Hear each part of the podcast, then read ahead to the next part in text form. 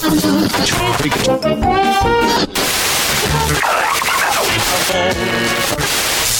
two one, left intercept the final bearing two two two.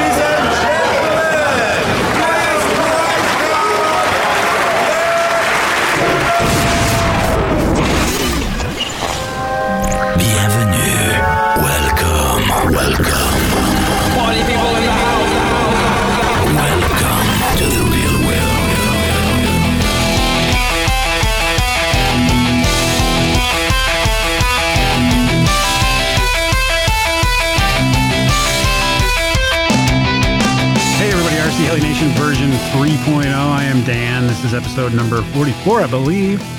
I believe. Yes, sir. Yeah. Up, Dan? You got it right this time. I can Both count both parts. That's because I'm a broadcast professional, Rob. Professional. Professional. Well, it's a it's kind of a limited cast tonight, if you will. There's only three of us here. Yes, the three amigos. Devin is Devin. He's who knows what he's doing. He's working a street corner somewhere in Indiana, or is it no? I think that's what he's doing. Yeah, he missed the bus home. And Scott, he's whining about a storm. I don't know. I don't know. Is it like what? Did it rain in in North Carolina? Is what's going on down there? Did they get sprinkled? sprinkled. So it's just me, Nick, and Rob. What's up, guys? What's up? You guys do anything fun this week? Yeah. Yeah, I bet you did. Besides leak all over the place, like it sounds like you did, Dan. Shit. Yeah. That's all I've been doing is recovering from a trip to the Outer Banks by being sick all week. Ugh. Sick is never fun. Just blowing snot everywhere, like nonstop. It's like if I could sell this shit, I'd be a millionaire.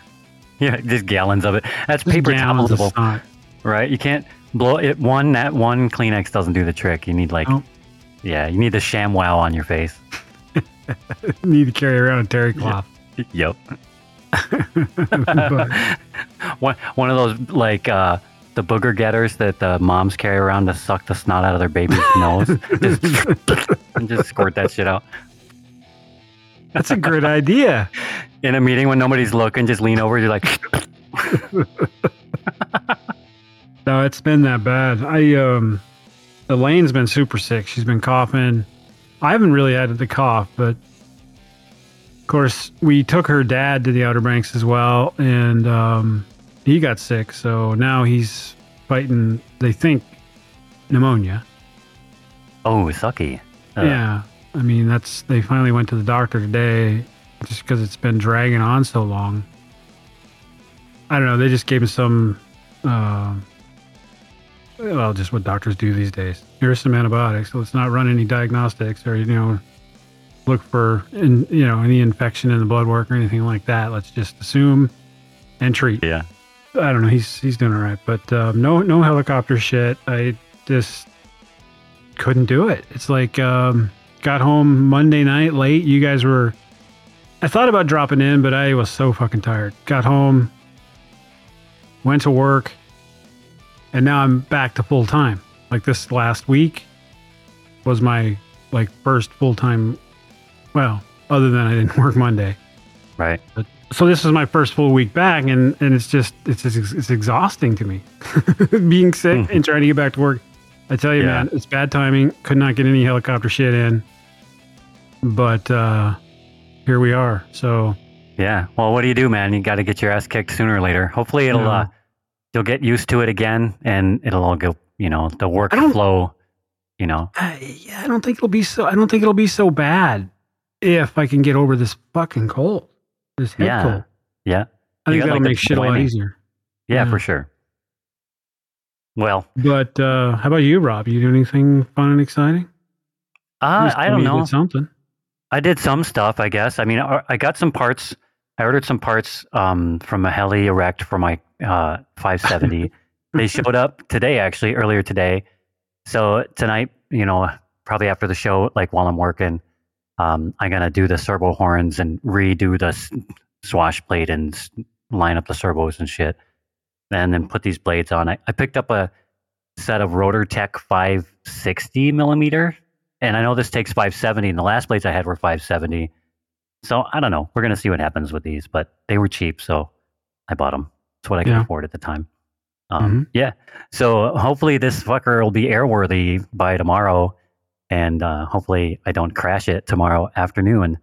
Uh, trying to refly this fucking thing. So um, sussing out the tail, I was looking at the tail, and I'm seeing some. There's some cracks. I think that are just in the paint on the tail. I don't know. Um, so when I fly it, I'm just gonna pay particular attention to the tail just in case. But I have this carbon fiber tail boom that James uh, put in the package too. Um, so part of these little fiddly bits, I bought some of those little white bolts and put it. So I've got those. So I, if this tail is actually cracked or something like, I don't, I don't know if it's cracked or if it's just the paint. But if it is cracked, I can throw the other one on there. So that's kind of sweet. But uh, yeah, so then I'll have all the birds back in the air. Um, I flew the T Rex 600. I got it out once uh, this week and flew it. The tail is still just uh, mushy as fuck. It's all fucked up. I don't know what's wrong with You it. You need some got- carbon fiber blades for that thing. Is what you need. yeah, it is. I, I'm sitting here trying to make these KBDDs work, but I just got to go buy some 600 class carbon fiber blade. I don't have any on hand here, so um, yeah, because I turned up the gain some and um, I adjusted some of the dials on the BeastX. There's one that to try to make the stops a little harder, but it seems like it just blows past them. Um, last week I talked about this. I think it was last week. I talked about this maneuver that I can kind of do where it's like a tic-toc, and then you do out of the top of the tic-toc, you lean, you pop it over, and do like almost a whole piro flip, almost like three fourths of a piro flip, and you end up vertical, and you just continue to tic-toc again. I can do it. Um, when I go up and I do it rudder left, I can get it all done. But with these blades on, if I do that trick and I try to, you know, I come back over uh, on my tic-toc and I try and pop it over to do like the front flip part of the Piro flip, and I, if I try and pull right rudder on that, it just blows out. I get stuck upside down like like 130 degrees off from where I wanted to be, you know. So yeah, I definitely got to get some better blades on the back, I think. But um, I don't know. I don't know. I always liked KBDD, dude. I don't. Well, I've got we all used to fly them back in the day, dude. I don't know. You know. yeah, yeah. Maybe it's just everything has just so much power these days. Maybe it's just Could back be. in the day it was it could hang. You know, I have this. I don't have any fly bar helis going right, but I have this bag of uh, KBDD paddles. I've got like must be like ten sets of these fucking things. It was some.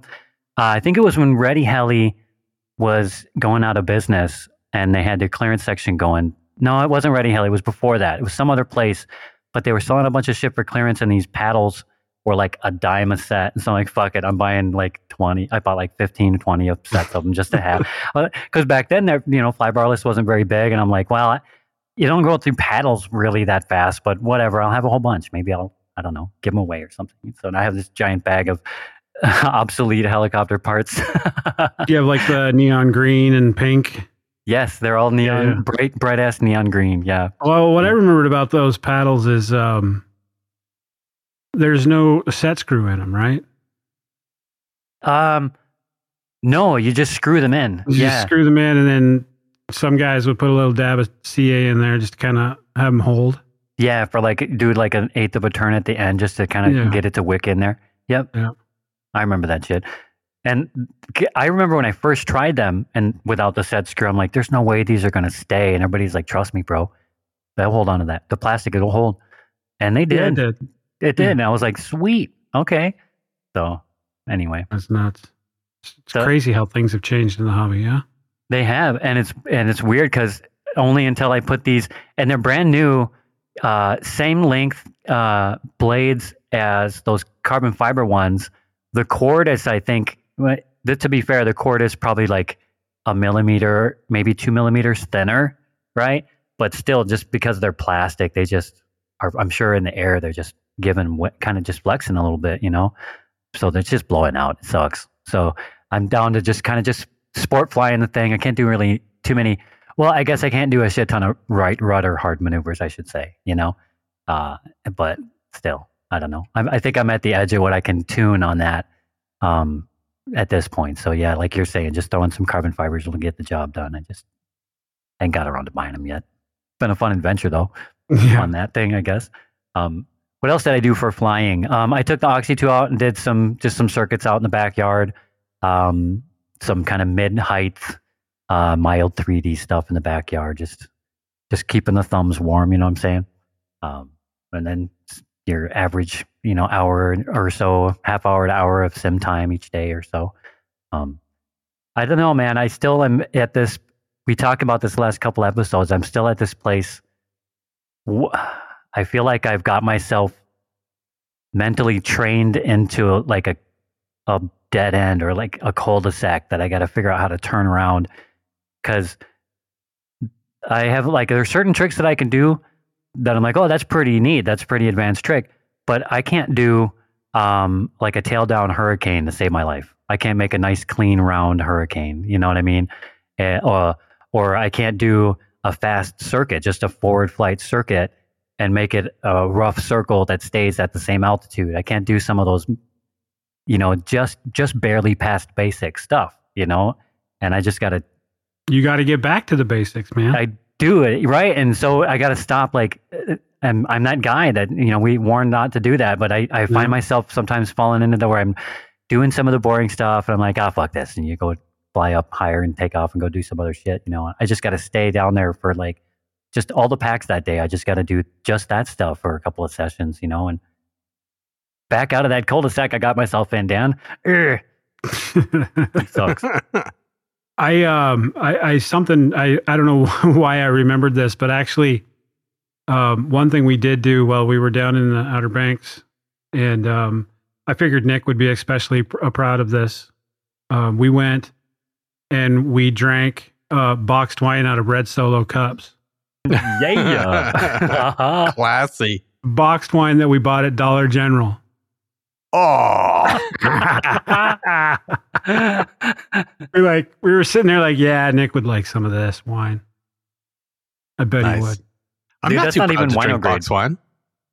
I Hmm, did. yeah. I you know I don't think we it wasn't that bad. I mean I'm not a big wine drinker, right? So I don't I don't know how to tell good wine from bad, but I don't know. It was it was all right. I you know it, I'm not a I don't know. I'd rather had a beer, but I um, couldn't help it. I well I listened to last week's show because I edited it, and I'm curious. You really kind of had a thing for my shirt. Do you want me to get you one of those? Uh, and I think I'll pass. Mm. Thanks, though. Dude, that's Uh, a you know. fucking fantastic. You know where I got that shirt, right? I got that in the Great Smoky Mountains. Uh huh. Yeah. Dude, I like that shirt. That shirt was cool. yeah, right. I got another one.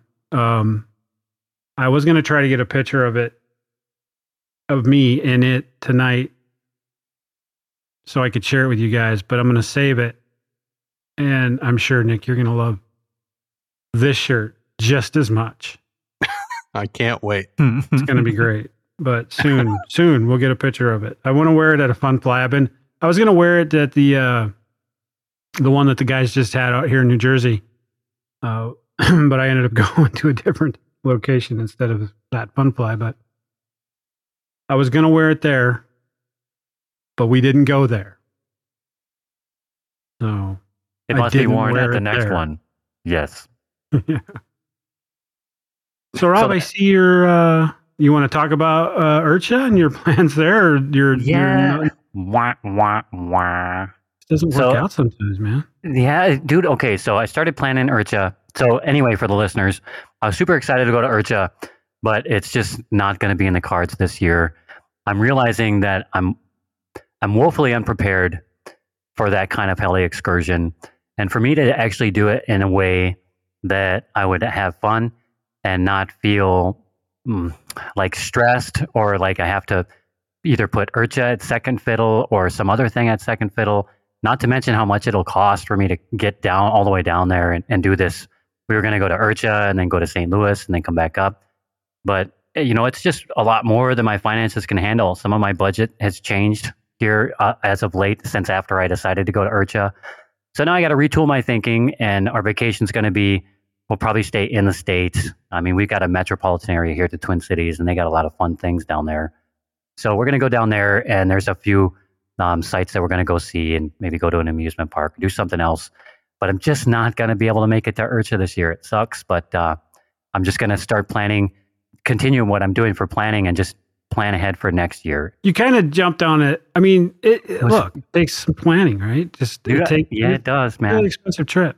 As soon as I started planning, I was like, "Oh shit! Well, now, it, uh, how about this? And how about that? And how about this?" And the list Yeah, got know, longer right? and longer, and you know, and I think that I think the thing that sold the deal was I saw a picture of somebody that was um, they were out at a fun fly fixing their heli. They were working on their heli, but they were inside an RV that was parked with the sides extended out, sitting at the table, nice and comfortable in the air conditioning, just doing their thing and relaxed about the situation. And then when they're done, of course, you extrapolate that. They just take the heli back out and they walk across the way and go fly.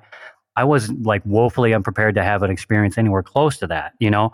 Um, and that's the one, that's the kind that I want to have. So many people talk about RVs, you know, we, you know, if you plan ahead, you get with some people, rent an RV, or if you, you know, if I plan ahead, I'll have enough money to just get an RV for myself and my family, and maybe some other, one other group or something, and find some other people that are going to be doing it. Plan enough, plan ahead enough to get an electric hookup if I can, you know, and just do it right. Um, and this year's not the way. Not, not, I wouldn't be doing it right this year. I'd basically be just like winging it, you know, and it's, I can't, I, I just can't do it. So anyway, that's going to free up a little bit of money for me to do some quality of life stuff around the house, still have a vacation, and still actually be able to um, have some semblance of like maintenance on the heli hobby. Because all of this would have hinged on me not spending any money around the house, not buying any heli parts, uh, expecting that nothing would happen to the vehicle at all, and then all the other money that I would save would have been for IRCHA, and that's just that's cutting That's- it way too thin for the win, you know. So no, Well, I um uh, this year we're not going because we have other plans, but the next year we're probably going to be taking. We're probably going to be driving out to IRCHA the wife. and I. yeah, yeah, word. See, so there you you can come stay with us. Yeah, yeah, for sure. We'll have to hook up and then we can park together, RV together, and fly together, dodge helicopters together. Yeah. So Nick, what have you been up to, man? Did you do anything fun last weekend? I sure did. Uh-oh. Yay! Last week was all about the Dragonfly Fun Fly in uh, Oh, East yeah. Bend, North Carolina. And it was awesome. I tried to talk my wife into just staying down there for the week, but she wasn't having that. Yeah, we were giving you a hard time about that. We're like, come on, Outer Banks isn't that far. It's like five or six hours, but It's not too bad. uh, but yeah, it was a fantastic fun fly. We'll talk a little bit more about it when we dig into it. But uh, yeah, the rest of my week was really just about getting ready for Dragonfly. I mean, we record on Mondays, and Tuesday I was just all about packing the car. And you know, it's funny. There was a lot of folks talking about the weather, right? Because the forecast had you know, kind of a typical summer forecast for the southeast, which is, you know, there was rain in the forecast at some percentage every day, which is normal around here. It doesn't mean it's going to rain all day long.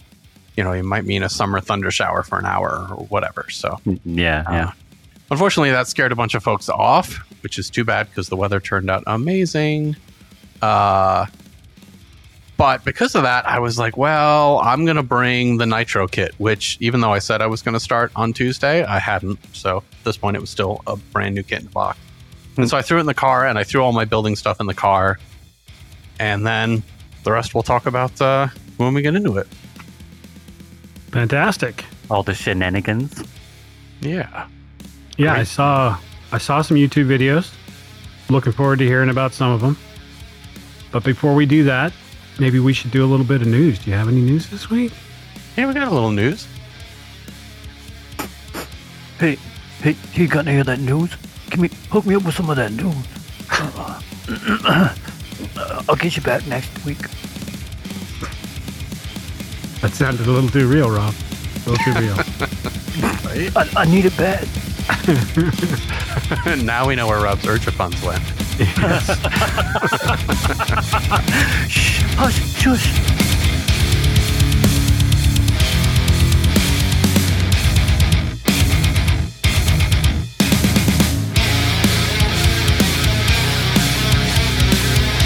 I hate to start the news out this way, I really do. But that's right, it's another update from Mikado. This one is honestly pretty surprising and somewhat concerning.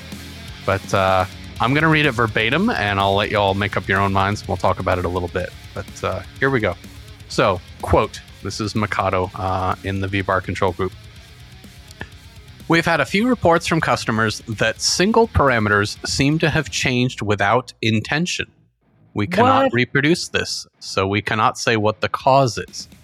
Just to be extra sure that this cannot happen from an error of the flash memory, we increase the consistency consistency check intensity to catch every theoretical possible memory error.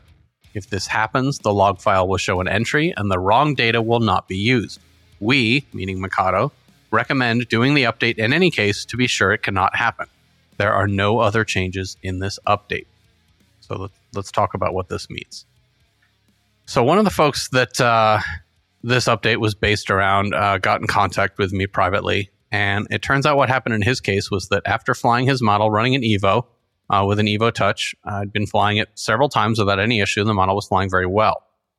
Uh, his next flight, he takes the heli up and it starts shuddering in a hover as soon as he takes off. So clearly, very bad behavior right out of the gate. So he immediately, you know, hits hold and, and lands. Uh, in the log file, it said something to the effect of, and this may not be exactly what it said, but quote, no cyclic servo defined.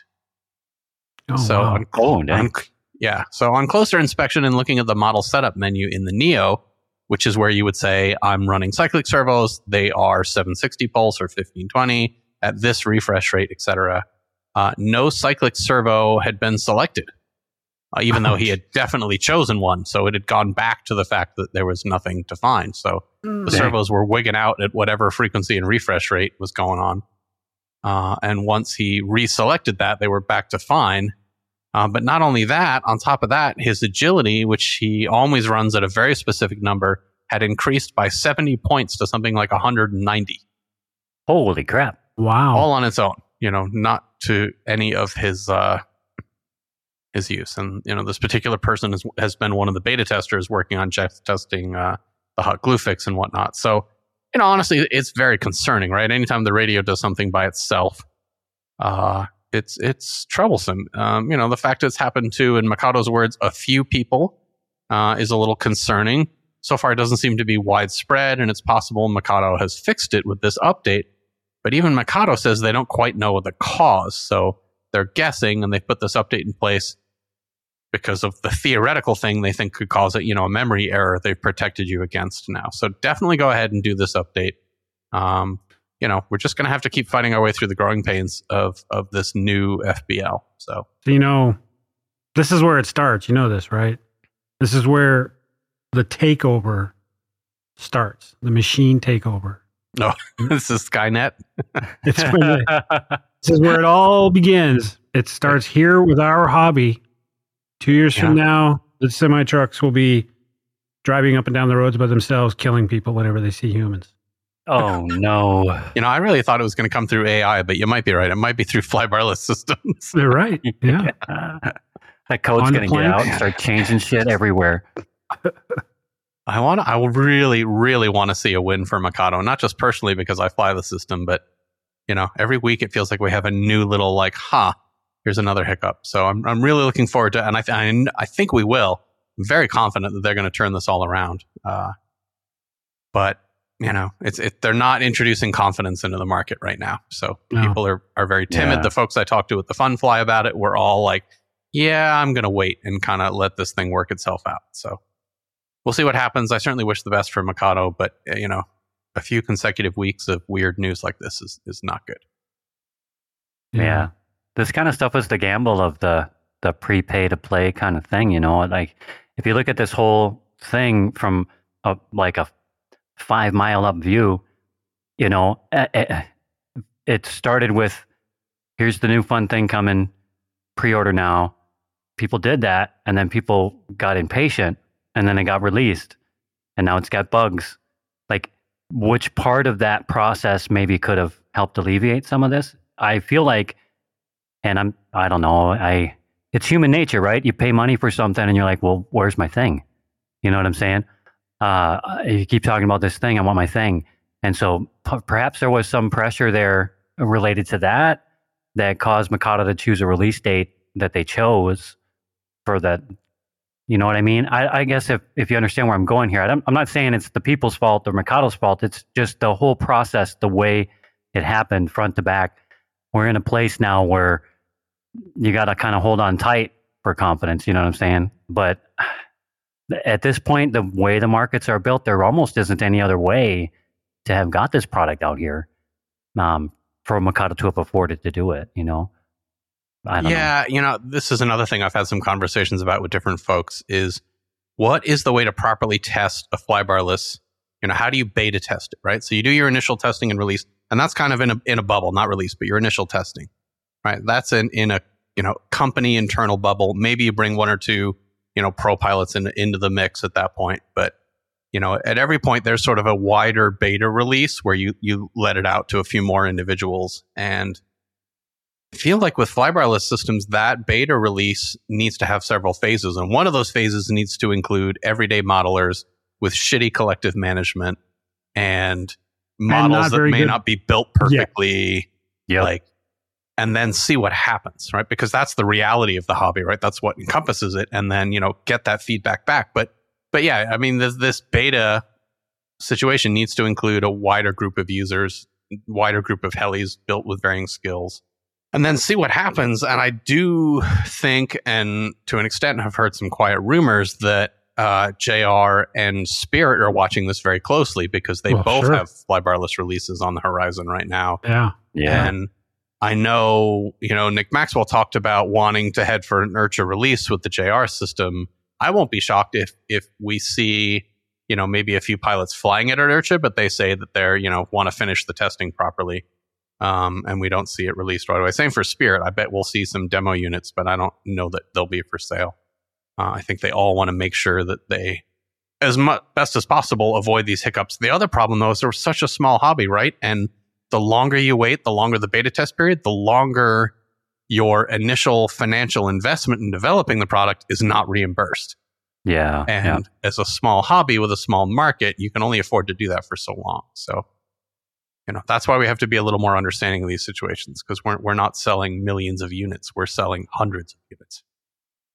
suppose the other thing you got to think about too that nobody's really talked about right now is part of testing is you find a thing that doesn't work right that causes the heli to crash and now you got to replace the heli too and that's a financial input that needs to happen somewhere right? Um, and who knows how many helis are destroyed in the process of testing these things. Probably not a shitload you know what i mean? But you know one $2200 700 class heli you know that's you know that's one and a half units worth of you know you're trying to test a, a, a controller and that flybarless unit like a Mikado or something like that, you know? So that could eat into your bottom line as well, I guess. So hence the B grade regular Joe pilots, you're not going to see a shitload of units going out to those folks. Cause I mean, shit, I, I, I would say right now, I would be happy to be, you know, like the, the B or C list, you know, unit tester for somebody, but what'll happen is I'll test it, and if I crash, it's going to take me a while to be able to afford to rebuild my heli, unless that company's doing the rebuilds too, which I'm sure they wouldn't want to do. So you can see how that extra layer becomes a kind of a dicey proposition. That's kind of a gamble, but I don't know. That's a worst case, I guess, would be you know you handed out some pe- people that crash their helis and now they can't fly your your unit that you've got. I guess what would you do? Ship it off to the next guy, you know, and have them try some more stuff. I don't know. Yeah, I don't know. But- So there's one other thought too, and I don't. I, I this just popped into my mind, so it may not be very well thought out, but I'm wondering. I feel like flybarless units have been around long enough that basic or decent decent flight characteristics for a helicopter those algorithms should be well developed at this point in time right? So i don't feel like is it the is it the added unnecessary features that are causing these algorithms to to not to not do you guys see what i'm saying it's like Is it Are they- overbuilt? is it, yeah, is it overbuilt, overthought, overengineered? Are they getting too far past just giving you a controller that you know, and they're they're more concerned and I, you know, it's look, the the Mikado stuff is its own ecosystem, right? It's kind of like the, the Apple, right? So I get, you know, they've got to have their features and I'm just wondering if their features are kind of creeping into the overall product and and causing issues that maybe if it were maybe a little simpler wouldn't be causing the issues that we're seeing today. And I, and I don't know if that's the case. I, I do know that I I mean I don't know I don't know for a fact, but I do I feel like those algorithms that have been in development you know for the 10 years flybarless units have been flown or roughly that that long are pretty well developed by this time. Kind of across the board for everybody, right? Yeah, those core pieces. So what's like, causing yeah. the issues in in in these newer systems, right? And it's just it's got to be the the uh, features that are there, you know, that the the features that they're adding to distinguish or separate themselves from competitors. Yeah, like the layer two loop handling, control loop handling kind of stuff. Yeah. Yeah. You know, Yeah, I think I- it's I'm- also potentially I don't hardware sure. related too, right? Like sure, sure, slower chips or whatnot are just not available anymore. So you have to move to the, the newer chip in order to ensure that you can make the thing for the next five Right. years or 10 years. So, you know, Right. we move to faster hardware out of necessity and, you know, we learn some lessons about what happens when you do that. I mean, I'm spitballing, but I Well, think and that's true hardware is- is too. part of this picture as well. And one thing that we ran into at Skyfish when we when we finally finished a uh, some type of electronic component that we were building that had specked out X you know different types of chips and whatnot. When you can't get that chip anymore and you've got to move to a different chip, you've got to pretty much start over, right? You got to start over, and then you got to hope that your supplier is not selling you duds because that shit happens too. I mean, you get ship, chips that come in that just simply don't work right from the get go, but uh, just kind of messes with your quality control. But anyway, I need, we, you know, uh, just some food for thought. No idea, obviously, because we're not in the boardroom, so we don't get to we don't get to hear the nitty gritty details. Yeah. So interesting stuff. Definitely keeping an eye on it. Um, and we'll see where it goes. Again, Mhm. I hope uh, I hope it all gets worked out. What if I'm it's sure it some? What if it's some weird touchscreen glitch where there's like dust or oil on the screen, and when you're not looking, the thing's just going bleep bleep bleep bleep bleep bleep, bleep and blipping into settings and out of settings, and you don't realize it. I don't know. That would Those settings are deep, dude. It's like, you know, seven presses deep kind of stuff to get to those Oh, really? Okay. for some of them. Um, certainly, That's cyclic spooky. servos is many presses deep to get that far. Sure. Yeah, that's a spooky error to have uh, just a random reset. I hope they get that fixed sooner than later. They Yeah. will. Yeah, I'm sure. I'm yeah, sure. and again, will. it's happened to three people right now. Um, we think so. We'll see. yeah. All right, let's move into some other stuff here. Um, kind of some quicker news hits here. Uh, so Matt Bodos, as we mentioned before, is working on a new pipe for the OS 105. That's the ProTune 105 V2, and uh, it's now in stock and available for order. So if you're looking for a new pipe for your OS 105, go ahead and check those out. They're selling for 259.99 US. So for 260 bucks, you can check out uh, Matt Bodos's new pipe. Other news to emphasize how much I like making fun of everyone out here. I want to call attention to an ad for the Goosky Venom that HeliDirect released last week. In this particular ad, it's meant as if the helicopter is talking about itself. And the ad goes on to say, quote, I'm Venom. And this is just a reminder to you guys not to forget to pre-order me because I will be shipped ASAP. And my brothers, meaning the rest of the Goosky line, are also available. Uh, that's weird. Yeah. Who came up with that one? I Was that don't know, but, Sean? but I don't like it. It makes me uncomfortable. Uh, no, I don't think so. But, uh, Got to make fun of that a little bit. Like helicopters talking about themselves and asking you to pre-order them is weird. Let's not do that again. Right. All right. And wipe me off. Into some other 380 size helicopter news. Uh, OMP Hobby have released an update to the M4 manual. You can find this in PDF form on the OMP Hobby website. So if you're about to start the build of an OMP M4, be sure and use the latest manual. Uh, no word on what this revision may have addressed. And uh, speaking of the M4, I saw both the M4 and the Goosky Venom at Dragonfly Funfly um, from some sponsored pilots uh, from both camps. Uh, they both appeared, at least from a spectator's point of view, to fly very, very well. Uh, still can't say I really like the OMP canopy design, but mechanically they both look like very nice helicopters uh, and definitely flew well in capable hands.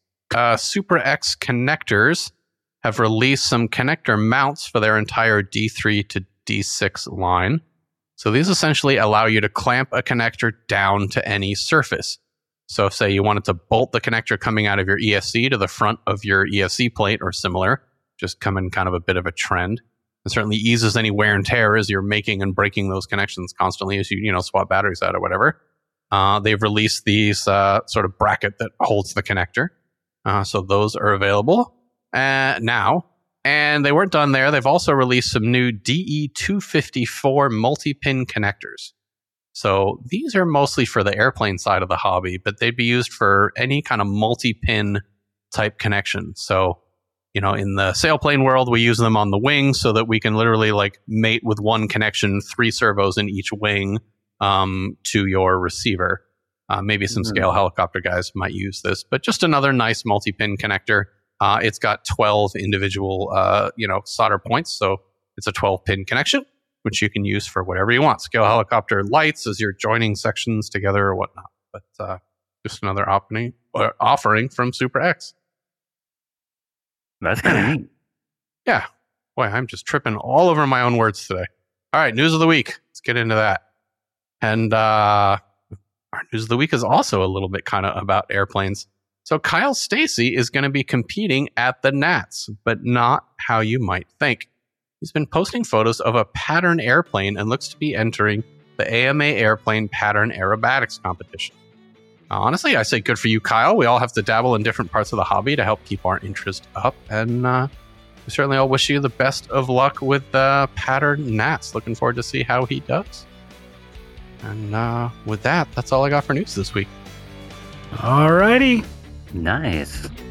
News. I got my fix. That's perfect. You're good to go now? You're not shaking as much? Yeah. Blood pressure's come down? Yeah. I'm good now. Yep.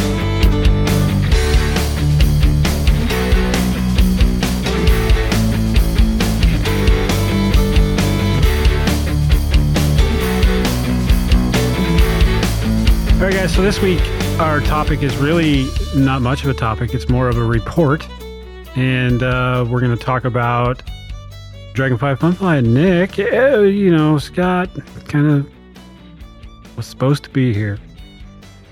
Blah blah blah. I don't know something. I don't know. Some weirdness happened there. I don't know what he's doing, but anyway, he's not here. So Nick's going to have to fill us in. Tell us about the Funfly and. Um, some exciting news because you experienced a new side of the RC hobby this weekend. I sure did, and it Tell was us all uh, about it.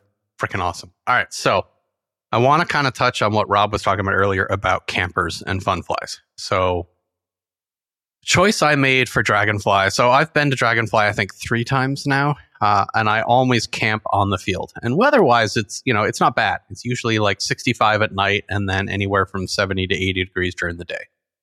So it's not terrible to camp at at all. Uh, but honestly, I was just like, I'm not, I'm not feeling camping this time. Uh, and I was talking with Sean Hall, who also went down, and we were trying to get more guys from Atlanta to go. But uh, and we said, let's uh, let's look at RVShare.com, which is like Airbnb but for campers.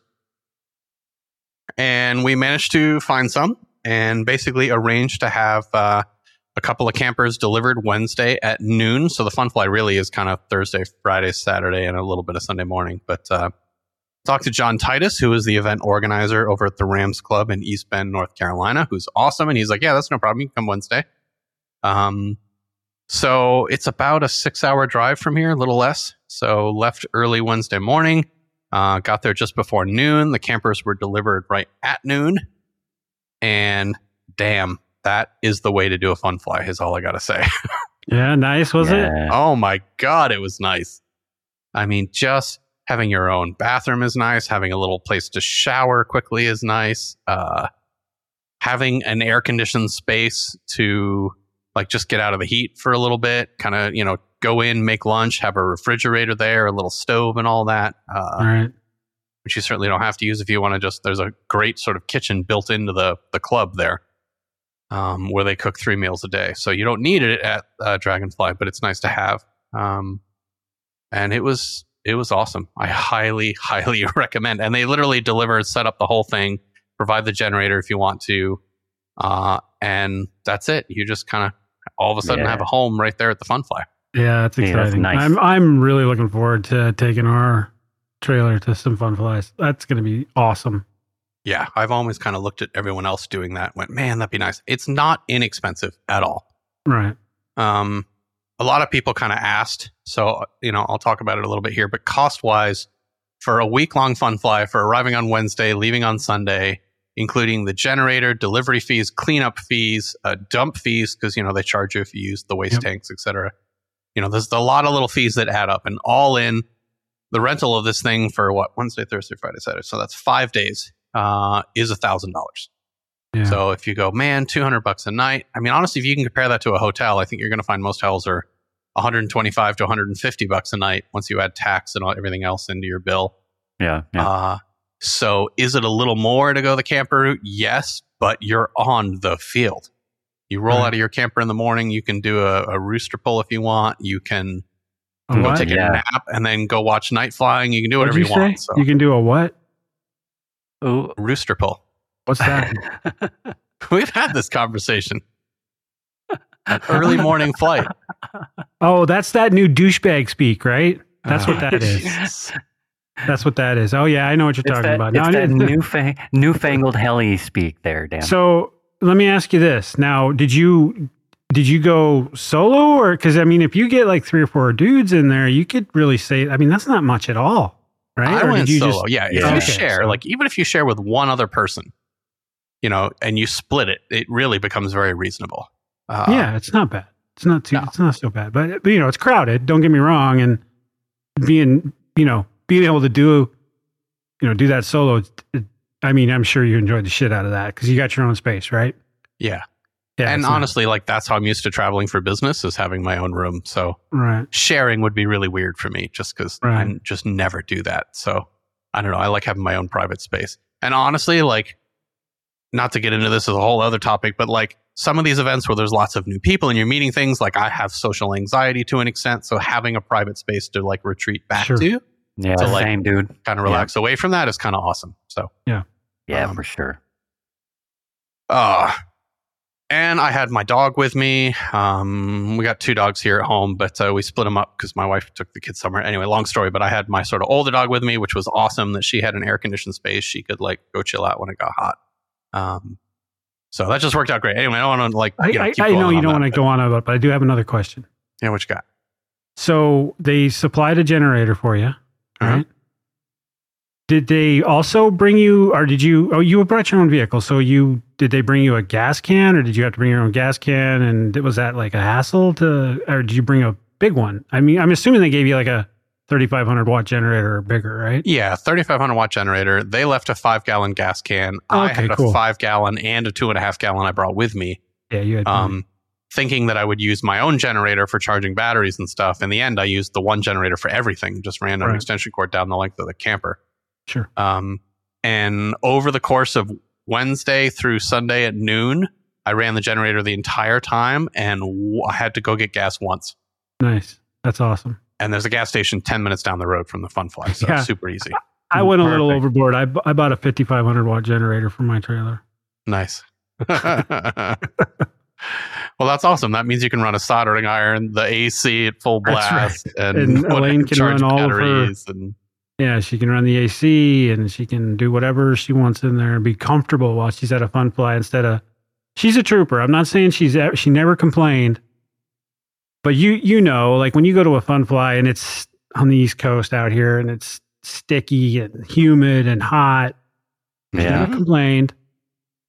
She's gonna be able to enjoy it a lot better where she has you know more comforts of home, a shower, a bathroom, air Yeah, conditioning. Yep. anyway. Anyway, looking forward to it. Uh, so Wednesday for us was really kind of a setup day. So we get there, get the campers, like they deliver and they give you the whole tour, show you how everything works. And then you spend like an hour getting all the crap out of your car organized in the camper. And it, it's nice. So the campers are set up with like a queen size bed at one end and then four like bunk beds at the other. And Mhm. they're really bunk beds slash helicopter storage uh, Right. cubbies. Right. Um, so you get all your shit in the in the camper, and that takes a minute, and then uh, got our tent set up, which we're literally right at the end. So the campers back up right to the flight line, and then you just put your 10 by 10, you know, canopy right at the tail of your camper, and then you're Sure. good to go. Uh, so I kind of got all that set up, and then we went into town to like get groceries and, and go have lunch and stuff. And then came back uh, a couple of flights in. The weather on Wednesday was iffy. It kind of rained and spit and drizzled the whole way there. And then uh, we had a little bit of a window Wednesday afternoon, so got a couple of flights in each. Uh, it was pretty breezy. It was like 15 mile an hour and super gray and overcast. Um, but really, our mission on that day was just to get there. Uh, so got a couple of flights in, and then it started to rain and kind of went inside. And I'm like, all right, it's like five o'clock, six o'clock on Wednesday. Uh, the only other person that showed up that early was uh, John Elrod. Uh, came in kind of later that night. Um, so it was just Sean and I at the field for a long time. And I broke out the nitro kit. So I took the little kitchenette table thing there. I put a build mat on it, set up all my tools, and was like, I'm going to start the nitro. and, I, and I was dude. thinking, I was like, if it rains a lot, I'm going to finish the build. If it doesn't rain a lot and I bring it home half built, that's fine. I was like, I don't want to be that guy that like hides in the camper and builds during a fun fly. Um, so I started on it that night, and in the end, by the end of like Wednesday night, I had the upper frames done, the servos installed, uh, the rotor head, the swash, the links, all that stuff kind of done. And uh, I don't know, somewhere around 11 o'clock midnight, I was like, all right, that's enough. And uh, for one day, I'm going to go to bed. So uh, crashed out Wednesday night, feeling very comfortable in an air conditioned camper, uh, Sure. listening to the rain on the roof of the camper, which was super relaxing. Um, it's obviously crazy quiet out at the Rams field, which let me tell you. So, for those of you who haven't been to the Rams facility uh, in North Carolina, it is on farmland. So, you kind of go down this winding gravel road down past the farmer's house and keep going. And then, right about the time you're like, I must be going the wrong way. Like, where the hell am I going? You kind of go around this corner and then you pop out around these trees and you just see this like massive expanse of farmland. And then you're like, what the hell is that? And there's like a putting green grass runway. Nice. Um, and the runway has to be, I don't know, 500 feet wide and 100 feet deep at least of like putting green grass. Like they literally roll Yeah. the grass uh, every spring right before their big warbird event that the club does. Um, Dude, that's awesome. and like you can do sliding autos galore if, if that's your thing on this on this grass. It's uh it's fantastic for autos. It's super forgiving. Obviously for helicopters, it's no big deal for us, but uh, it is a beautiful field. And then behind the runway is farmland, and there's literally nothing taller than like I don't know two feet beyond the runway. Like you can fly as deep as you want. Like you will lose sight of the helicopter before you hit a tree Wow. like a 700 cool. will be a dot before you hit anything. Um, so you know, if in the early days of the fun flying when there's really only one or two, you know, flight stations going before everybody shows up, or if you get a quiet moment, you can fly as wide as you want. Like it's nuts.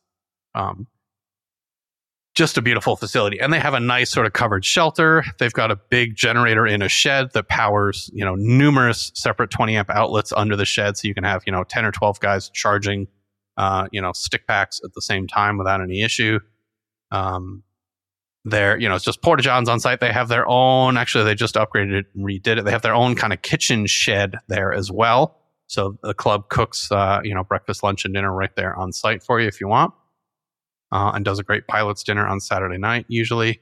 Uh, so just a just a great facility. Other than that, it's just a big, wide expanse of grass, plenty of room for campers, trailers, tent camping, you know, whatever your thing is. Um, plenty of that to be had. So beautiful facility. Uh, so Thursday, uh, wake up Thursday morning. Uh, some more folks showed up, and it, it's funny how like you go to a fun fly. This is only the Monday after, and I'm trying to remember what happened on each day, and like it's a blur, and I'm struggling a little bit. So if you're at the fun fly and you're like, "Hey, that was really Friday," like, sorry, I'm doing my best, but uh, it's all kind of just a blur of awesome right now. Um, so more folks start to show up on Thursday. Uh, Cliff Lewis came in, several others on Thursday. Uh, there were definitely some brief spots of rain on Thursday, but overall it was just a great day. So we flew a bunch on Thursday. Um, if there was a quick spot of rain, I would just go back in the trailer and work on the nitro. Um, I think I went in at lunch and ate something and worked on the nitro a little bit, and then came back over. Uh, I was out chatting as with folks as they arrived on Thursday. So Thursday was just kind of a like it was super gray and overcast. So, by the way, I flew mostly my raw 580 on Thursday because it's in that orange and white scheme, which is the best scheme for overcast days. Um, Yeah. it just like I wouldn't even fly my white raw or my black and white Puma. Like those would just disappear in the gray. So uh, the 580 was was badass for that. So Nice. flew that all day on Thursday. I think I got six or eight flights in on Thursday.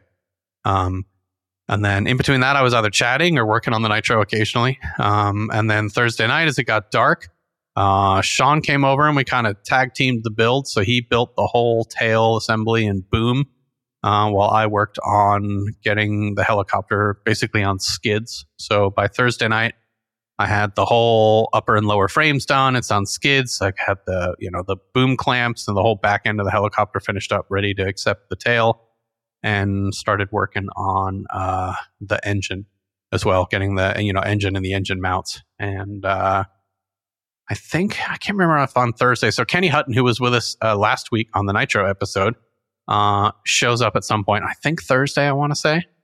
Uh, if not, it was Friday morning and he's right next to me on the flight line. And he was also in and out of the camper as well, giving me awesome help and advice, which was great because Kenny was, you know, super helpful during the episode last week. And then to have him there on the build, and he's literally there. Yeah. Yeah. And he's like, "Well, remember when I told you last I week?" gonna say, Yada, don't you yada, yada. dumbass last week when I said Like, this? there was there was no dumbass. Uh, Kenny was just man, what a helpful dude. Um, That's cool, man. I'd not met him before, but he is an encyclopedia of just knowledge of all things helicopter, uh, certainly nitro, and was hugely helpful. Uh, which actually, just as a sidebar note, as far as nitro goes, people are always helpful in our hobby, but there is something about nitro that is like a, a light to a moth. Like so many people came over and offered help or inspection or hey, it looks like this might be, you know, what, yada, yada, you might want to change that. Uh, and here's why. Like, uh, anytime I was working on it or anybody dropped by, I just got tons of great help and information. So that was, that was awesome.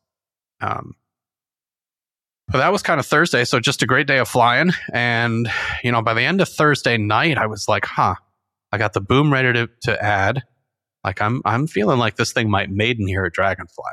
And I start, you know, kind of yeah. finding out when Tom Shin arrives because he had, you know, I had talked with him about helping with the maid and he was coming in Saturday morning and I'm like, I don't know, the stars might be aligning on this thing. We'll see. I'm like, I'm not going to commit. Like, we'll see.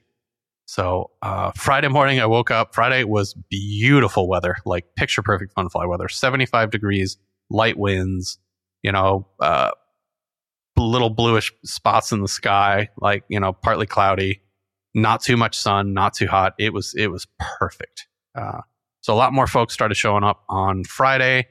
And like I said, I've been coming to this fun fly for four years, so I've gotten to know more and more people every year. Um, so it's been awesome to sort of feel like a, a home field fun flying away for me uh, as I get to know more folks. So that was great.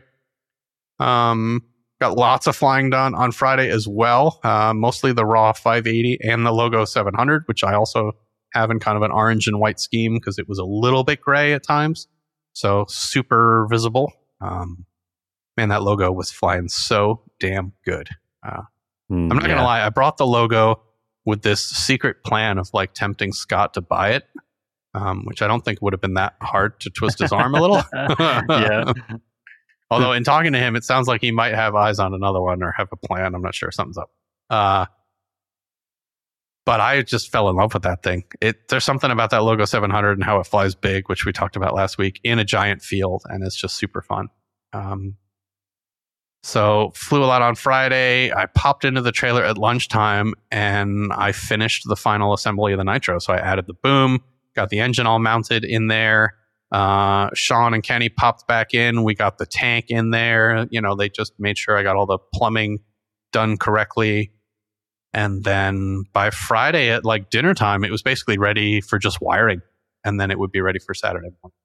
So Nice, Uh, dude. That's a lot of good progress sitting there in the RV. Yeah. Yeah, I mean, it- you know. It was helpful. I had other hands in there as well, kind of, you know, taking care of some sub assemblies and stuff and helping out. Like I said, Sean was hugely helpful. Uh, there were no points where I sort of got stuck and had to go back because Kenny and Sean were there all the time to kind of answer questions. Um, Yeah, yeah. um, but then Friday became the dilemma of like having tons of fun and meeting new people. and wanting to like be outside and inside and you know that battle. So I ended up staying up way too late on Friday. Uh because I wanted this thing to fly Saturday. So I got all the wiring done Friday night in the trailer. Uh, Scott actually came over Friday night. Uh, I was messaging him because I, I had never set up a Nitro in the Neo. I learned a few things actually about setting up a Nitro in the Neo, and I have a Neo Evo on the Nitro. Um, number one, I learned that to enable Nitro Governor in the Neo, you have to buy Pro. Uh, you can't have a Nitro Governor in the Express. And I usually do buy Pro, but I just happened to have not when I bought that Neo uh, as part of the pre-order. So I had to, you know, buy Pro, which sounds easy until you're at a field in the middle of North Carolina and you don't have reliable cell service necessarily perfectly, and you're trying to like link your radio to your phone to download the Pro update. Anyway, that was a whole rodeo in itself, but.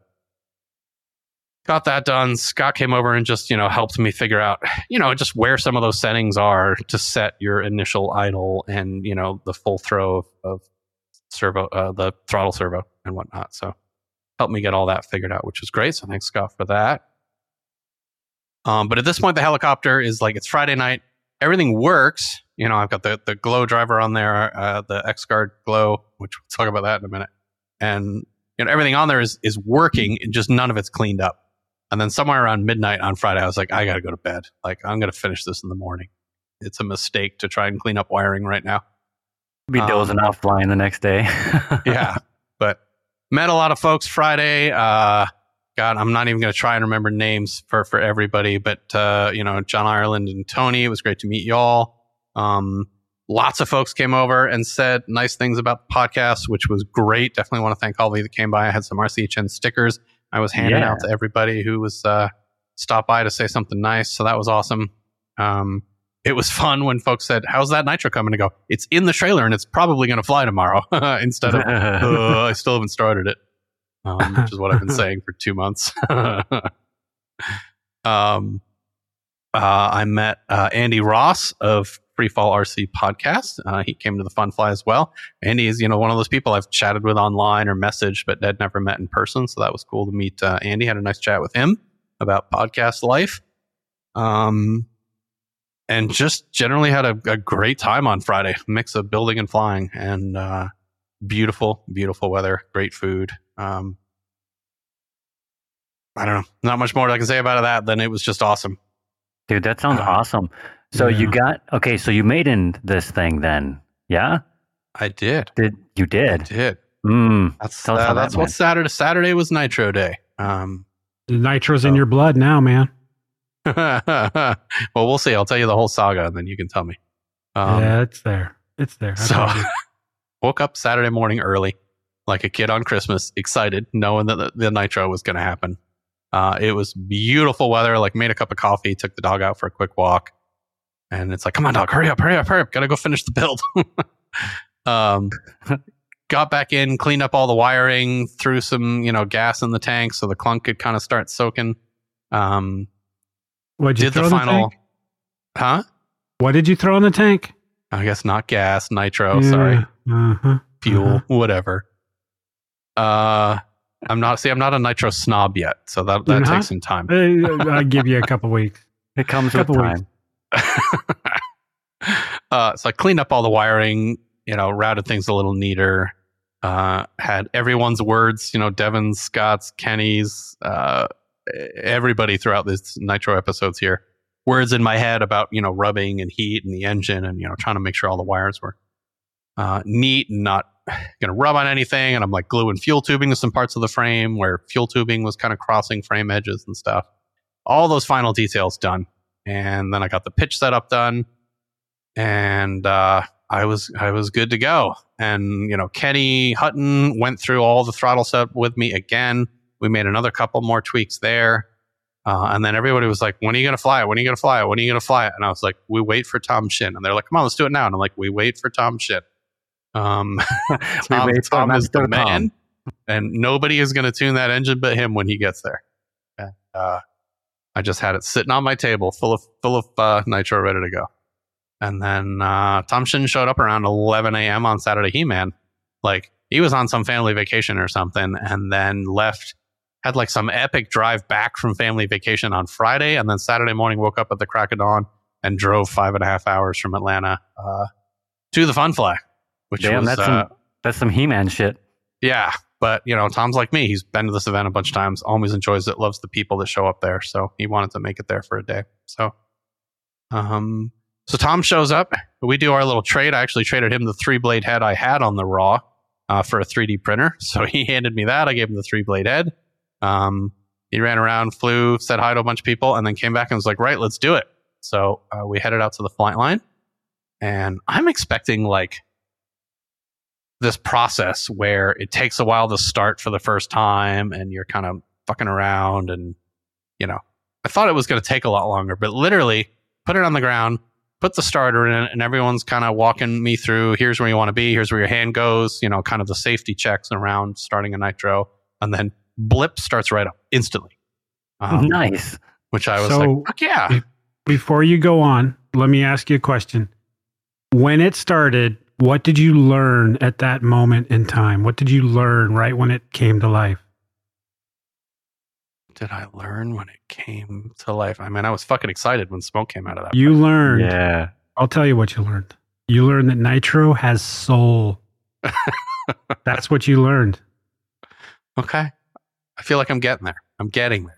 Yep. as far as seeing that light. I'm not there yet, but I'm getting there. So starts up, we carry it out. And I had also had Kenny, because I always do this with all new models, check over all the control throws and directions as well. And all that had been blessed. So it goes to spool up and it starts pirouetting as we, you know, bring up in normal mode the, the throttle stick. And Tom's like, what the fuck? He's like, your Oh. control directions are, are wrong. And I was like, there's no way. I was like, I looked at it, Kenny looked at it, Sean looked at it, there's no way. So we look at the directions and the tail's correct. And then we all start laughing when Tom goes, Your fucking tail belt's on wrong. Oh no, Oh it my going God. the other way. so what happens when you build a helicopter in your trailer at midnight is that you miss Mm. stupid shit. So Yeah. the, Um, twist the other way. The other 90, Nick. So in the raw nitro, there's this bearing block under all the pulleys. There's a lot of shit there once the tank and pipe is on. So it's kind of a pain in the ass to get to the belt from the, you know, the inside the main uh, frame. So we were like, fuck it, let's take the tail off. So I run pretty loose belt tension. So we basically like pushed out the tail shaft with a driver so we could maintain the tension and then had like three sets of hands on the tail and basically like pulled off the tail pulley, twisted it around, shoved it back in, and managed to get it on without taking the thing apart or changing the belt tension. Wow. Nice. That's determination right there. oh yeah, we were all excited to get this thing in the air and had lots of smart people. So literally, it took us I don't know three minutes to make that change and get it back out to the flight line. So Nice. starts right back up again. I let Tom just do the whole maiden because I figured he would want to sort of have some feel input as he initially tuned the engine at least. So he flew the whole uh, maiden flight, which went perfectly fine. Everything was great. He sort of put it up in the air. Everything was working fine. Landed, put an initial tune on it, flew it around for a bit, made one more tweak, and then said, "Right, I want you to go fly this five or six times, and then uh, maybe we'll do one final tweak before you leave the fun fly on the tune. But we're going to leave it kind of rich for a while and just you know take it easy and break it." I was like, "Awesome, thank you, Tom." Uh, went and sat down for a bit, let the like maiden flight shakes kind of wear Yeah. off, and was Mhm, like, yeah. all right, let's go fly. Uh, this is where I learned the other awesome thing about Nitro. And part of it is because everybody knows I'm I'm a beginner at Nitro. But part of it just seems to happen, which is if you pick up a Nitro helicopter and walk towards the flight line, somebody else on the flight line will walk out and stand next to you immediately. Like nobody Yeah, lets a Nitro person fly by themselves, it seems like. and this fun fly is pretty chill. And when, when there aren't tons of people there, like we're not super strict on having spotters or whatever. So, you know, anyway, it's just awesome that like other people excited about Nitro would just follow you out to the flight line uh, and make sure you were okay. Um, so I think on the second flight, I think Kenny might have come with me. If not, it was uh, John Elrod. Um, which want to throw a huge shout out to, to John Elrod. I know I kind of did one to Kenny already, but John Elrod has this trailer full of every possible tool and accessory you can ever imagine. And at several times, uh, bailed me out with some cool little tool I didn't have, or a swash leveler, or other things I had forgotten to bring because I'm building a helicopter to fun fly. So thank you, uh, John, for all of that. Anyway, go out for the second flight. Oh, I should back up a little bit. On the first flight, there were a couple of bobbles um, initially that all seemed to be head gain related. So the head gain stock on the Evo is 75. And by the end of the maiden, we were down to 35 and it was behaving um, Oh. much better, Yeah. not bobbling so much. Um, and some of it, you know, the engine's extra rich, so there's some extra vibrations going on. Um, but it was it was weird, and so we tuned, you know, that out initially for the most part. All right, so second flight, get it up, uh, and just kind of took it easy because again, it's my first time flying nitro, so mostly just did circuits, figure eights, maybe a, a flip or a tumble or two, um, and kind of took it easy. Uh, you know, that flight went fine. Uh, you know, nothing going on there. Still a couple more bobbles going on. Uh, and then the bobbles kind of got weird as I started getting more comfortable with it and kind of starting to fly a little bit of my usual. And I didn't like the bobbles at all. They were invasive and concerning at this point. And I'm going, huh. So on the raw, you have your choice of two flybarless mounts. So it's a metal plate in both options, and it either sits on these four rubber dampers, um, which dampens the mount a little bit, or you rigid mount it with these four little brass, uh, I don't know what you'd call them, ferrules, I guess. Um, and I talked to Scott about it in our group chat on the podcast, and you know we both sort of thought that because it's the Evo, which is extra susceptible to vibrations, that we should start with the dampened mount. Uh, in the end, I think that was just a, a wrong starting place. You know, we both thought it was. His logic made perfect sense to me. Um, so after that second flight and the weird bobbles, and I was struggling to get him out, I was like, I'm going to change the flybarless plate. So uh, that ended up being not too bad. Uh, I did need because these rubber dampers tend to tear apart as you try and unscrew them.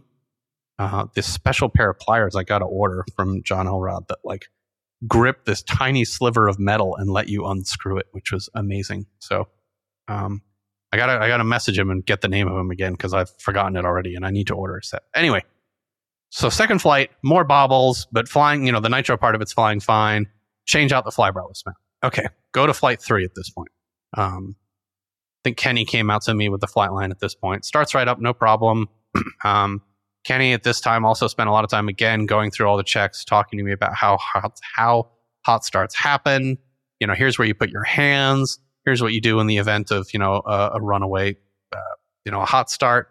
Kind of just gave me uh, a great sort of you know check these things. Make sure you look at the servo arm. Make sure the carb is you know is is closed. All this stuff, um, which was cool. So get it up in the air, and this was the first flight I had on it where it wasn't really bobbling so much. Still a couple of weird inconsistencies, but it was really like starting to fly like the nitro experience I was expecting, and kind of did my full on usual flight. Um, you know, which I fly a very soft, smooth, lower head speed style. So my head speeds on the Nitro were 1700 and 1900. I flew most of this flight at 1700, which actually had a lot less bobbles than 1900 uh, on the initial tune. And man, I just had a blast. It was just, I, I discovered that my style of lower head speed has apparently given me collective management because I didn't really bog the engine at all.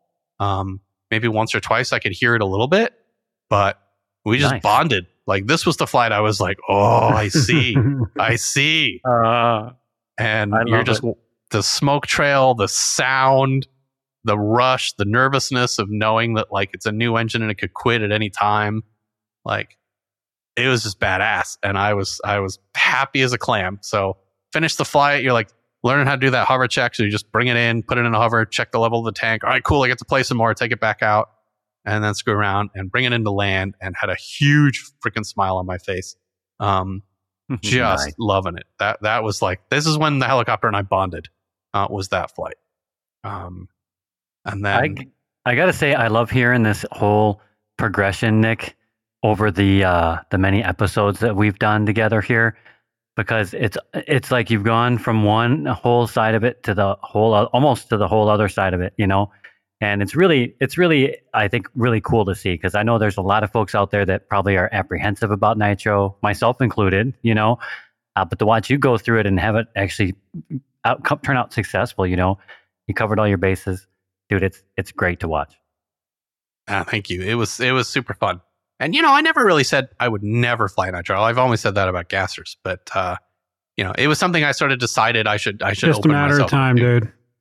I don't think so. Just a Um, matter of time. we'll see.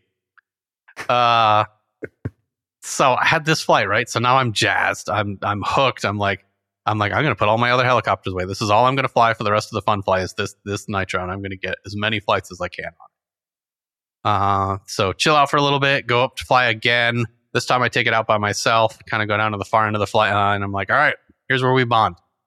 And put it up and something's off. It's it's like making a sound that's different and i don't have a very good nitro vocabulary. I just knew something was wrong. And other people did too because sean and marcus kim start walking up behind me to go hey i think your pipe's loose.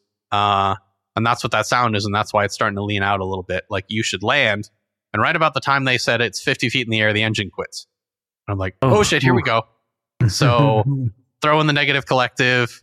Like I said, huge putting green grass runway. Know, uh, so keep it negative, negative, negative. I'm like flare, flare, flare, flare, flare. Boom, auto it down safely. I'm like, fuck yeah! First Yeah, nitro dude. engine quit, auto successful. Yeah. Um, so we go and grab some Allen wrenches and tighten the crap out of the pipe, and then uh, throw it up again.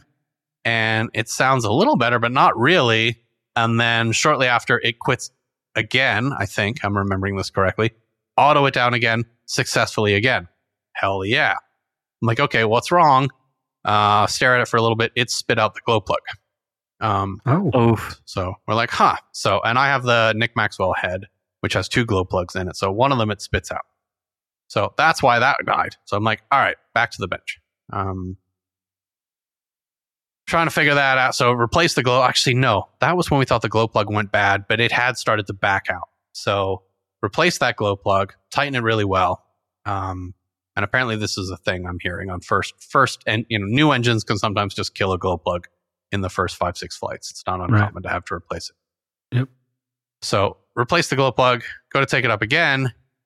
And this time I'm on the other end of the flight line and it starts out flying pretty good. And although some really weird further bobbles on this flight, which I think to some extent are related to the fact that the engine wasn't running as well because I was having this problem with glow plugs backing out.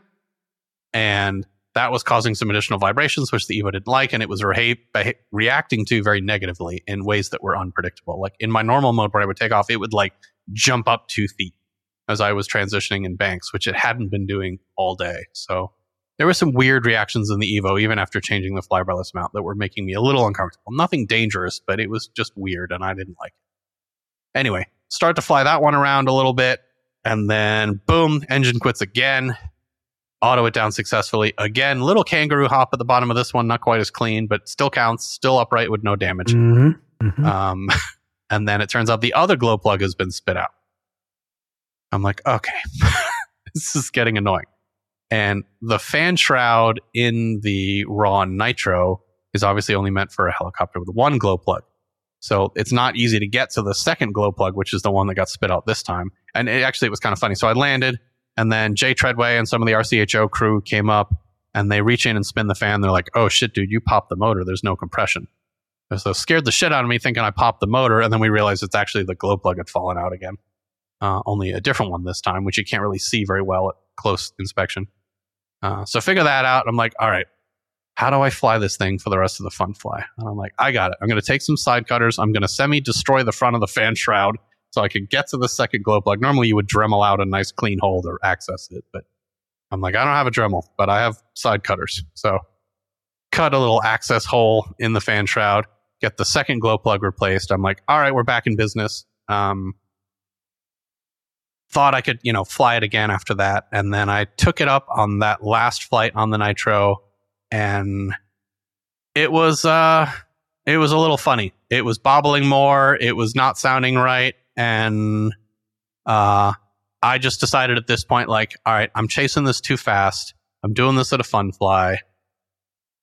I had some more conversations with some of the Nitro gurus, and basically we decided, like, okay, you need to go back to the stock head on the 105. Like, get away from the Nick Maxwell head. You know, it's a great thing, but on your first Nitro, it's just another thing to involve yourself in that maybe you're not ready for. Um, so take that off, go back to the stock head, and uh, regroup. And at that point, I decided, like, okay, let's be done with the with the Nitro at the Fun Fly. We had an awesome Nitro experience. This requires a little more wrenching than I want to do at a Fun Fly. Um, I also decided a few other things. Actually, I should back up. I missed a couple details here. I, I want to kind of redo the wiring around the engine um, for two reasons. One, I'll tell you in a minute, and the other is that some of it goes under the engine, like uh, which made perfect sense to me, but now in retrospect is a little inconvenient for working on the thing and a couple things. So you know, it's like you learn things in the process, and and now I want to go back and correct them. So I want to put the nitro on the bench, kind of correct these things, replace the head, and then continue the journey. Uh, but the other thing I need to do is I need to remove the XGuard uh, glow driver uh, or glow switch glow type thing, but the X Guard version. Um, because on the last flight, uh, I'm standing there with Tom Shin and Kenny, and I go to start it, and then it's not starting. And I see smoke, and I'm like, what the fuck is that? And I'm like, it's on fire. The X Guard's on fire. Oh, Oh, my shit. god. And there's literally like little tiny flames right in the middle of the X Guard. Sparks, Ugh. flames, smoke. And I'm like, fuck, it's on fire. Uh, and me being a dumbass, I'm literally just staring at the thing going, holy shit, it's on fire. And I'm like, what can I pry the X Guard off of the helicopter and tear it off with? And Tom's like, shut off the fucking glow. Which hadn't occurred to me yet. So once I killed power to it, the fire kind of self extinguished.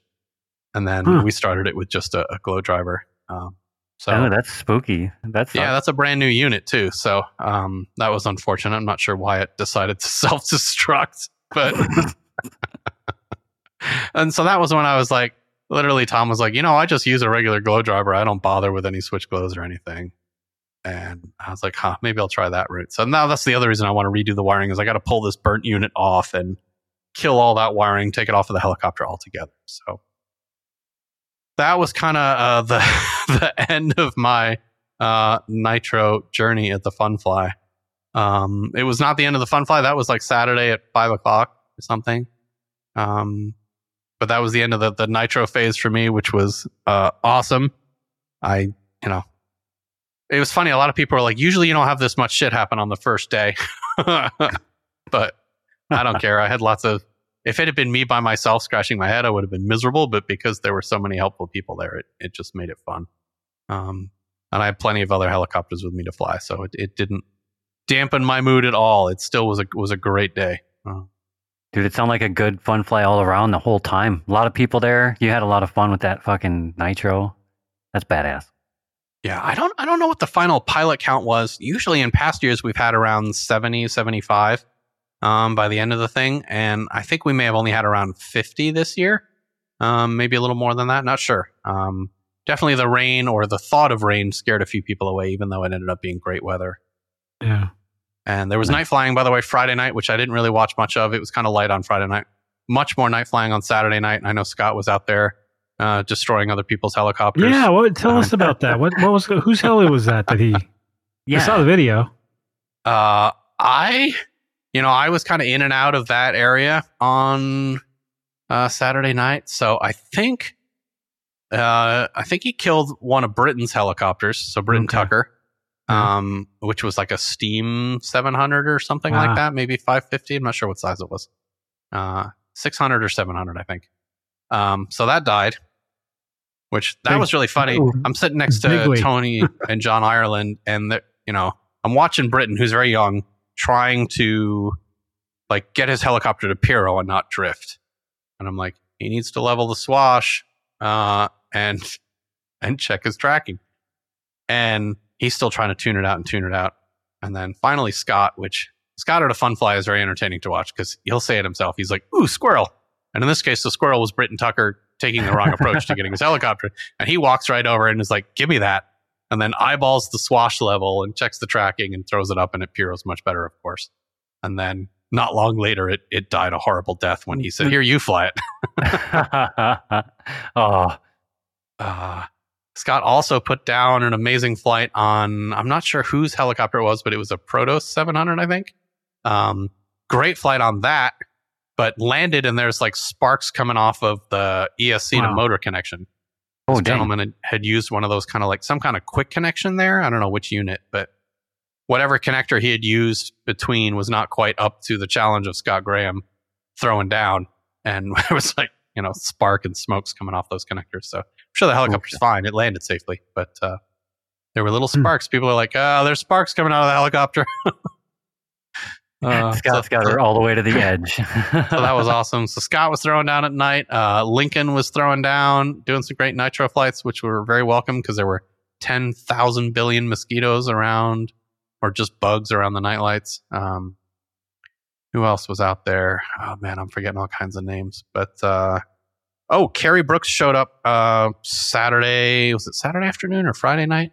I think it was Friday night. Carrie Brooks uh, showed up, uh, one of the Team BK guys, and man, that dude has put in so much time into improving his flying, and he was like, you know, it was like watching Kyle Stacy with a different style, like just that kind of yeah. great flying, just revert, you know, pirouetting funnels with reversals, and I really like the way Kerry changes his head speed mid maneuver. So he'll be hauling ass around and throwing around some smack and shit, and then boom, mid maneuver, pop into a lower head speed and transition into something else, and uh, I don't know. He's just got a great style. He's really fun to watch. He's also just a tremendously nice guy, so kind of fun to chat with. So it's good to chat with Kerry briefly and uh, and watch him fly was super entertaining.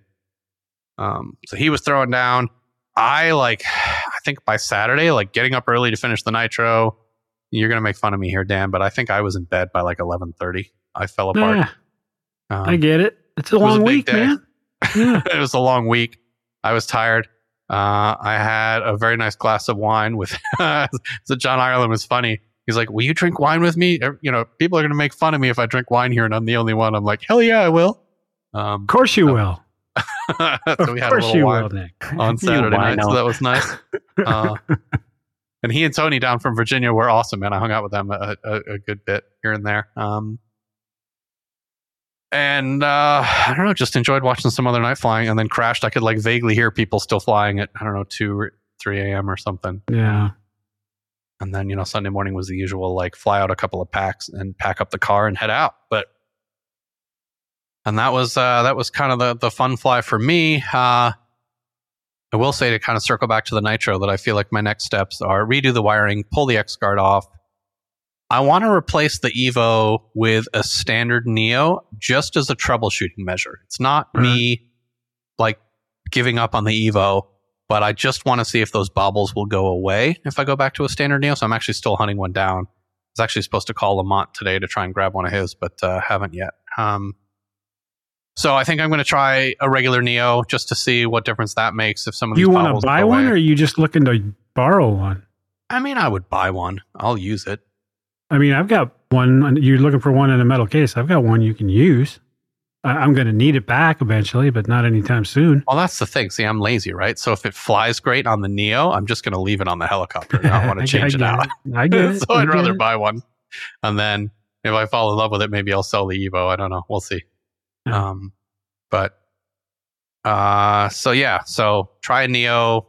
Uh, put the regular stock head back on it just to eliminate that as a nitro noob, and uh, I think that's it. But everything else was uh, flying out. Tail held great. Um, I had a good time, by the way, helping out a few people at the Fun Fly. Just some, you know, little issues, uh, some tuning stuff, um, which I don't know. I think this is the first Fun Fly that's really happened where I, you know, really meaningfully helped somebody out with tuning, as I've learned a lot more, and you get to the point where like, hey, I can be useful. um, so that was super fun as well. Instead of me scratching my head next to them, like, oh, I don't know. Um, uh, so that was cool. Uh, yeah, man, just great. So John Titus, the guy who puts on that, is just a tremendously nice guy. That the whole team around John at the Fun Fly, Howard, and uh, the gentleman who does all the announcing, whose name I suddenly can't remember, but just great guys over at Rams. Great Fun Fly. Highly recommend. Throw it on your calendar for next year. It's always around the same time in June. Great weather, great flying, great field, and amazing people. Uh, just an awesome week. I did, by the way, hang out with Scott here and there in between.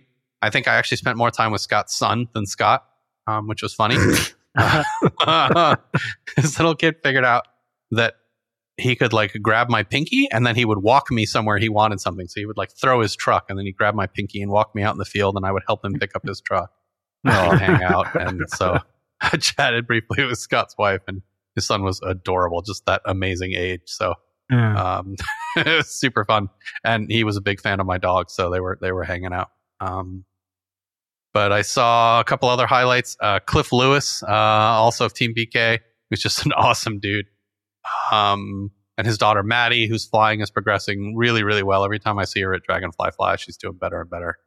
Uh, but Cliff did this badass. He's flying a raw 420. He and Eric Shu, who also showed up, it was great to see Eric Shu, uh, another kind of well-known uh, guy in the flying scene in uh, the Carolinas. Is just just a character, just a great fun guy. So it was great to see Eric.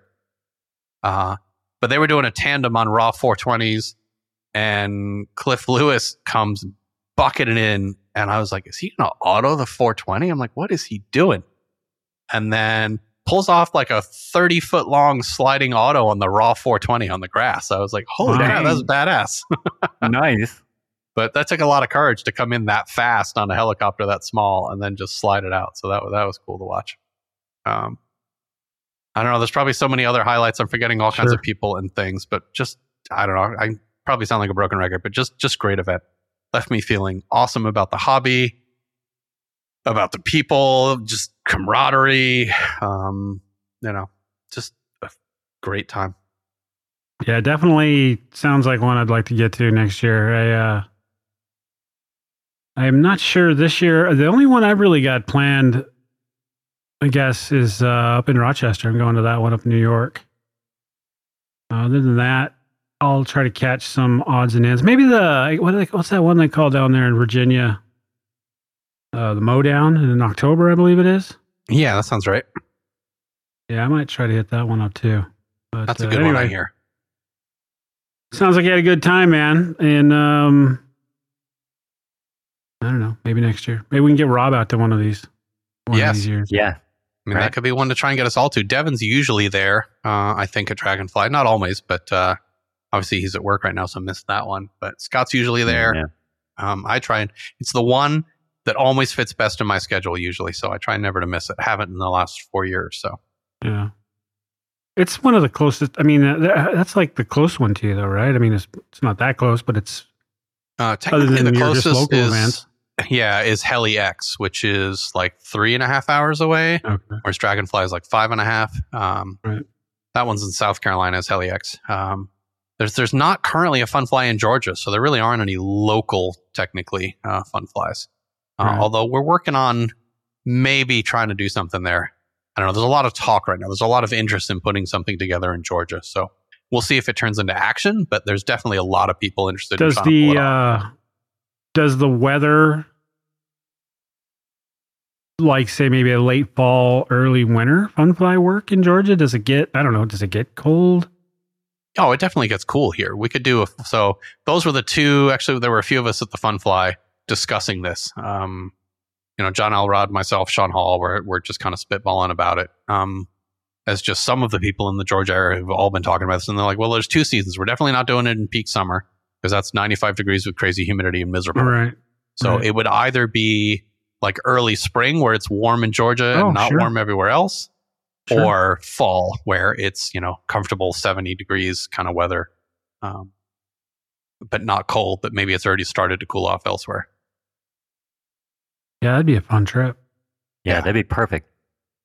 Yeah, The early part- spring. I like that. Yeah we think we've solved the hard part although i don't want to say anything out loud the hard part for us has always been that not a lot of the fields around at least the atlanta area have provisions for campers or overnight Sure. parking Right. even even that so it would be a one day event which we don't want to do so Yeah, that'd be tough. It'd be tough to get people to come from very far away if it was only one day. But Yeah, so still trying to find that perfect field with overnight camping, RVs allowed, night flying, that kind of stuff. So working on it. right. Well, that's fantastic. I uh thanks for for filling us in. And uh definitely missed one missed a good one. I, I hate I hate it when that happens. It's like, yeah, I'll go maybe next year. And then you hear about it, you're like, God damn it. I really should have made that fun fly. I mean, are there really any bad ones? I mean, I guess some are better than others, but Yeah, some are better than others, and I think you're right. I don't think there is such thing as a bad fun fly, but um, it all depends. It it depends upon uh, how many helis you crash. Unless Uh, you're how Scott, quickly- then, true. then it doesn't matter. I brought all mine home in one pieces. there you go. That's Yeah, there you go. Be done. Alrighty, guys. Well, I think we're going to wrap this one up. But before we do, let's do some emails. Uh, Nick, if I wanted to get in touch with you, how would I do that? Uh, you can hit me at nickwisdom at rchnv3.com or on Facebook Messenger at nickwisdomrc. If you want to get in touch with Scott, you can do that at scott at rchnv3.com. He's also all over the Facebook, the Facebook, and uh, Devin as well on Facebook. And you can reach him at devin at rchnv3.com. You can reach me at dan at rchnv3.com. And uh, please check out our webpage, www.rchnv3.com. And I don't think I can say rchnv3.com any more time, anymore. Said it enough. I- I'm going to fuck it up. I keep saying it. Last but not least, Rob. I wanted to get in touch with you. How would I do that? Well, um, the way you'd have to do that, I'm short on condiments. So I would need you to hijack a mayonnaise truck and uh, bring it to me. But on your way to my house, you need to stop at Devin's place because he's not there right now. And you need to poke a hole in the side of that thing and drive around in the street in front of his house until you draw the message you have for me on the road. Um, and then you got to hope nobody drives on it until he gets back, which might be tough. But anyway, then speed to my house so you don't run out of mayonnaise before I can put some on my cheeseburger. Um, and then when Devin gets back, he'll uh, maybe slip and fall in the mayonnaise, eh, but he might read my message and get it to me. But if you don't want to go to all that trouble, uh, that might be quite the quite the felony to steal the truck like that. Um, you could just email me at rob at rchnv3.com. Uh, you could hit me up on uh, Instagram at nextgenrc, um, Facebook at next or nextgenrcfb, and uh, youtube.com slash nextgenrc. Rob, do you put mayonnaise on hamburgers? Yeah, brother. You know it. It's the Hawaiian. You got to do that. The surf and turf kind of, but with no fish. I don't think this is going to work, Rob.